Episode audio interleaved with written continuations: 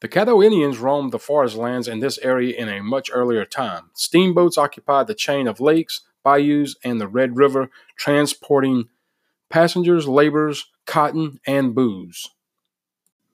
He began to develop his own style of music after exposure to various musical influences on the Shreveport's Fannin Street, a row of saloons, brothels, and dance halls, now referred to as Ledbetter Heights.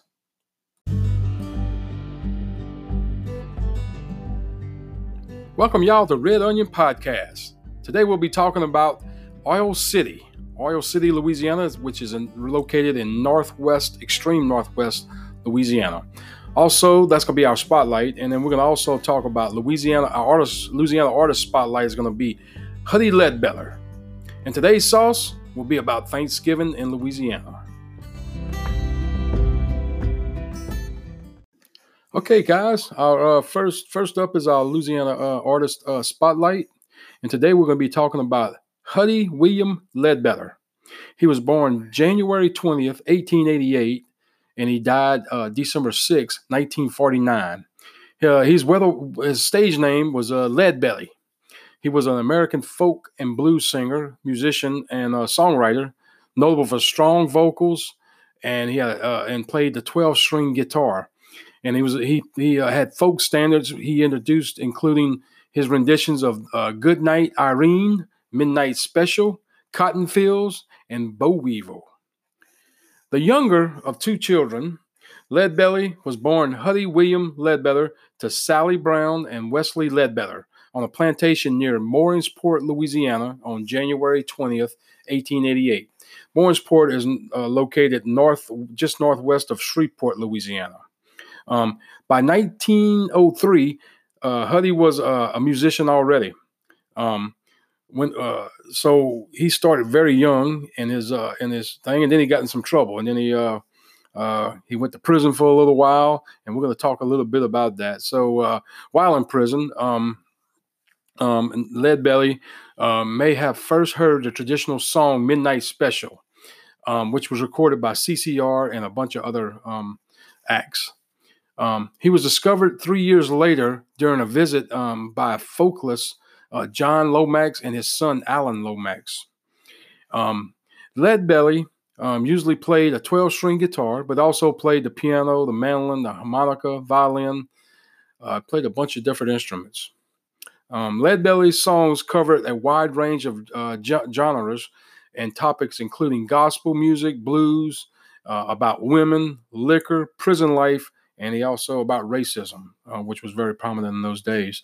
Um, Leadbelly was imprisoned multiple times uh, beginning in 1915. He, uh, he was convicted of carrying a pistol and sentenced to time um, in the Harrison County uh, chain gang. Um, by January 18, uh, excuse me, January 1918, he was arrested again in Sugar Land, te- Texas, after killing one of his relatives. Um, in 1925, he was pardoned and released and write a song and for writing a song to Governor Pat Morris Neff, um, seeking his freedom, and he got it. Uh, back in those days, you can sing for the warden and get out of jail even after you kill someone. Um, he combined his uh, good behavior with uh, which which included entertaining the, the guards and fellow prisoners. His appeal to Neff's strong religious beliefs proved significant. Uh, in 1939, Leadbelly returned to prison. Alan Lomax, then 22, tw- he was 24, year, 24 years old at the time, took him under his wing and helped him raise money for his legal expenses. All right, and then um, let's see. So after he, he finally got out of jail, it looked like for the last time uh, in 1940, and uh, Leadbelly um, uh, after that uh, kind of started uh, working in New York area and uh, he kind of on the scene there, and we're to talk a little bit about that. So he appeared on, as a regular on Alan Lomax's uh, Nicholas Ray's groundbreaking CBS radio show, back where I come from, broadcast that that broadcasted uh, nationwide. He uh, he also uh, appeared in nightclubs with uh, Josh White, becoming a fixture in the New York City surging folk music scene, and befriending the likes of like Sonny Terrell, Terry, Brownie McGhee, Woody Guthrie, and a young Pete Seeger. Pete Seeger was a, a big in the uh, in the New Orleans, uh, excuse me, New York uh, folk scene. So from there, um, you know, uh, Lead Belly was the, the first American country blues mu- musician to achieve success in Europe. So he had some success also in Europe. So in 49, um, at the radio show, um, Folk Songs of America broadcast a station of WNYC in New York. Um, the show on Sunday nights. He began his uh, he, in '49. He started going overseas from you know all this music being played and people hearing it in Europe, and uh, so he took a trip to a European tour uh, and a trip to France. Um, he fell ill um, before its completion and was diagnosed with uh, ALS. Lou, at the time, they didn't know it was Lou, uh, Lou Gehrig's disease, but he had uh, Lou Gehrig's disease. Um, got very ill. Um, his final concert was at the University of Texas, Austin, in a tribute to his former mentor, John Lomax, who helped him out earlier in his life, that died the previous year. Uh, Leadbelly died later that year in New York City and was buried in a, um, in a Baptist church in Morrisport, Louisiana. Um, about eight miles uh, west of uh, Blanchard, Louisiana. I know that's just uh, north of northwest of uh, Shreveport, as we talked about. Um, Leadbelly's credits. He, he, was credited as being the king of the 12 string guitar. Leadbelly played with finger picks much of the time, using his thumb pick to provide the walking bass line, um, described as tricky and, and um, inventive. And then he would occasionally strum with that thumb. Uh, the technique combined with two with low tunings and heavy strings, which gave him that sound, gives many of his uh, recordings a piano-like sound, like a barrel house sound. In fact, scholars have suggested such as such um, much of his guitar playing was inspired equally by the barrel house piano and a Mexican uh, banjo sexto, an instrument he uh, encountered while he was uh, in Texas and Louisiana. His legacy is very big. If you would, uh, you can look online and they got they got they got they got his grave down there in Morrisport, and and um, there's a lot of people that that um, that that has been influenced by this guy. I know that uh, Eric Clapton, Mark Knopfler, uh, Kurt Cobain. Kurt Cobain uh, promoted his legacy, Lead Belly, on some modern rock uh, audiences, often on their familiarity with Lead, Lead Belly uh, of Nirvana um, to Nirvana's performances. Where did you sleep last night? Which is a, a, a Lead Belly tune. Bob Dylan credits Lead Belly for getting him into folk music. Um, Bob, we can't say enough about Bob Dylan. He's got a, a Nobel Peace Prize for for literature. Um, George Harrison of the Beatles. The George he was he was quoted as saying, "If there was no Lead Belly, there would be have would have not no had no Lonnie Donegan, no Lonnie Donegan, no Beatles. Therefore, no Lead Belly, no Beatles." That's pretty uh, that's pretty impressive right there. Also, some um, some, and we're going to get to Oil City in a little bit, but uh, um, some other notable musicians from that area in North, uh, the extreme Northwest Louisiana. You got Tom Ayres. Uh, he died in 2000. Was a musician and a record producer who nobly signed the Rock and Roll Hall of Famer David Bowie to his first record label, coming out of Oil City, Louisiana, Northwest Louisiana. You also had uh, Aubrey uh, Roy Aldridge. He died in 2007. He was a singer and songwriter who performed with and uh, song, had songs uh, recorded with legendary performers, well-known country so- songs recorded by artists of the day, uh, from "A Jack to a King," which Elvis Presley and Jim Reeves uh, did, "Just Before Dawn," that's uh, Red Foley, and "Dark Moon" by uh, Bonnie Guitar and Gale Storm. Also from that area is Jack Green. He died in 2014. He was a professional guitarist who appeared on both the Louisiana Hayride, which was in Shreveport, and the Grand Ole Opry. Um, you also had J.W. Green. He's still living. He's the older of a brother of Jack Green. Is recognized as one of the uh, last fiddle markers to be to uh, uh, makers. He made the fiddles to be built instruments totally by hand. Also, they had one big club down there in that area, and um, it was Cool Point Lounge. The original establishment was a restaurant and dance hall that frequently hosted performers from legendary Louisiana hayrides, which was you know right there in East, uh, near near uh, Shreveport. Musician Jack Green, who played there himself as a member of the local band, the Bayou Boys, um, were there uh, that had played there a lot. Um, some other musicians that played in that area is Claude King. He's from Keithville. Um, he did Wolverton Mountain, that song Wolverton Mountain. Um, Webb Pierce, he was a big country star. He was from West Monroe, he was from West Monroe, but he played at the Cool Point Lounge also. Then you had Bob Wills that played there. Uh, Bob Wills is a, a, standard in Texas. And then you had uh, Johnny Horton, which was from the uh, Shreveport area also. He played there, and Faron Young, which is also from um, from the Shreveport area. As you can see, that uh, Lead Belly, going back to Lead Belly, he uh, he had a big influence on a lot of people. And that Northwest Louisiana right there with the Hayride, and you got Lead Belly, and all these people like Faron Young and Johnny Horton that come from that area. So the next thing we're going to go up to, we're going to talk about Oil City, and we're going to talk a little bit about that, what happened in that uh, area. All right. All right, guys. Now we're going to talk about Oil City. Oil City is in, the, like I said, in extreme north um, uh, west uh, Louisiana um, north of Shreveport. City was found as a flag stop along the Kansas City Southern Railroad.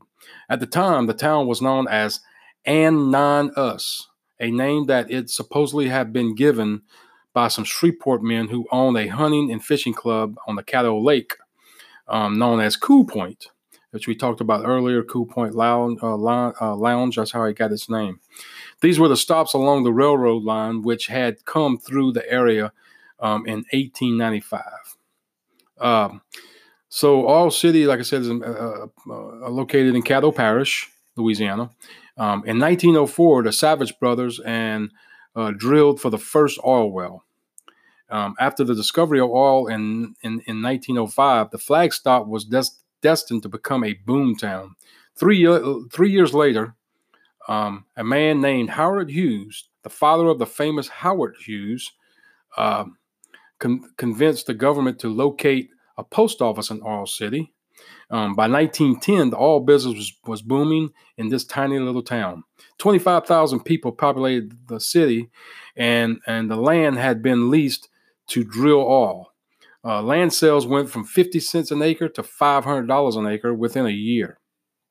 Um, the town um, became the, the first wildcat town in the Arklatex as tough characters with uh, uh, and uh, shack covered red light district known as Reno Hill gave the town a rough and um, very rough atmosphere.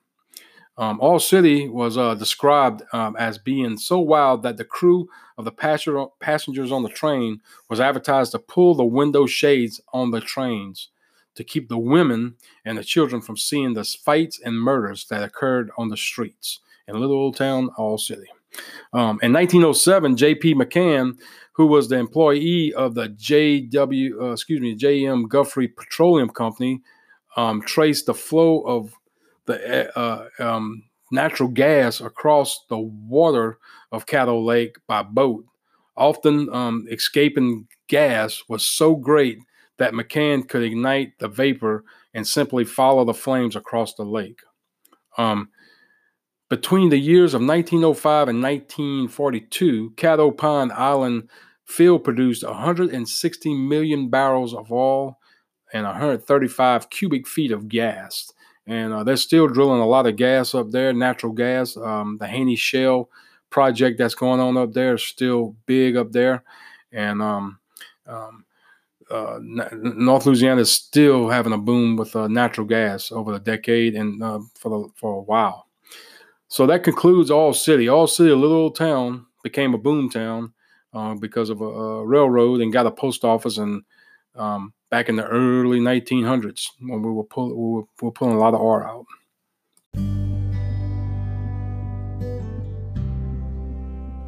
Okay, now we're going to talk about the sauce. This week's sauce, uh, in uh, in uh, in the spirit of Thanksgiving, uh, we're going to talk about uh, the sauce. The sauce is going to be about Thanksgiving dinner in uh, South Louisiana or in Louisiana itself. Um, Thanksgiving has always been uh, celebrated at, uh, the same as any other parts of the country with the gathering of family and friends and a beautiful meal.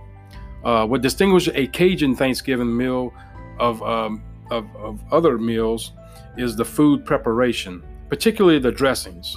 Um, family traditions offered um, concern uh, differed concerning the stuffing, whether oyster dressing, rice, in meat dressings or cornbread dressings was traditional on whether the turkey was to be stuffed or not. Um, in northern United States, pecan uh, bread dressing may have made uh, might have been made with broth and the turkey giblets, which was uh, the piece of a, a de-resistance of the turkey uh, Thanksgiving meal.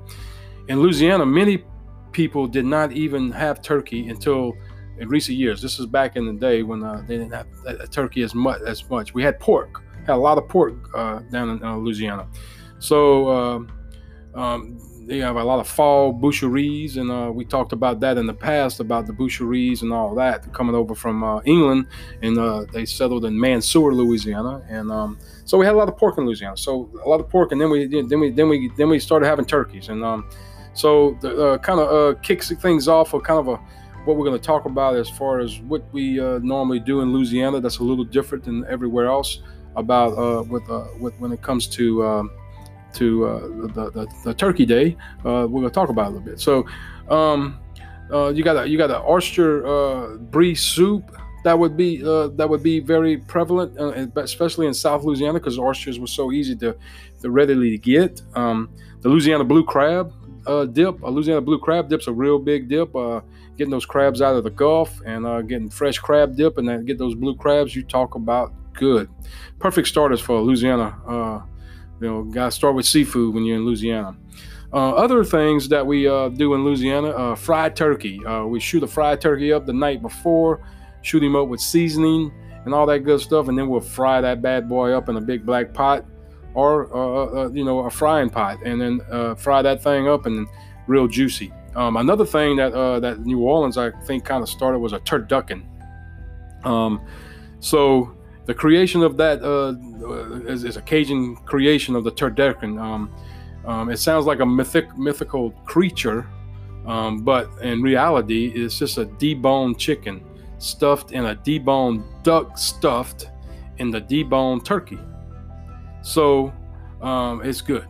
So if you ever, if you ever, if you look up turducken, and see if you want to do one of those. If you're uh, not in Louisiana, um, it's really uh, pretty good. You, you combine, you call you you're taking turkey and your duck call it a turducken. Uh, another staple uh, in Louisiana uh, at any time during the wintertime or any time, uh, seafood gumbo. You can make a seafood gumbo a bunch of different ways. You can put whatever kind of seafood you want in there shrimp, oysters, crab meat. I've been, I've frog legs, all that good stuff. Excuse me. Um, also, uh, cornbread dressing. Cornbread dressing is a big deal, but the thing is, you don't call you don't call it stuffing in Louisiana. In Louisiana, we call it dressing.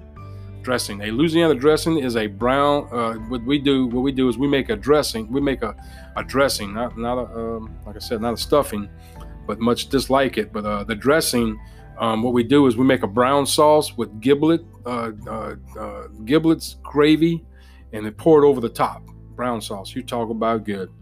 Um, also, you got the uh, old time Cajun cornbread uh, casserole. It's all jazzed up with Louisiana flavors.